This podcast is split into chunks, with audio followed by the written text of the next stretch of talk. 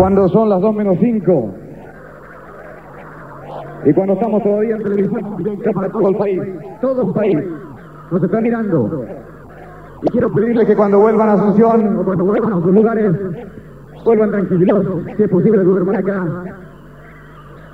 No hago la fiesta al final porque todo esto fue lindo. Gracias por existir. Con esto somos cada vez mejores, somos más libres. Que esté Rock Summer el año que viene. ¡Viva la juventud paraguaya, caramba!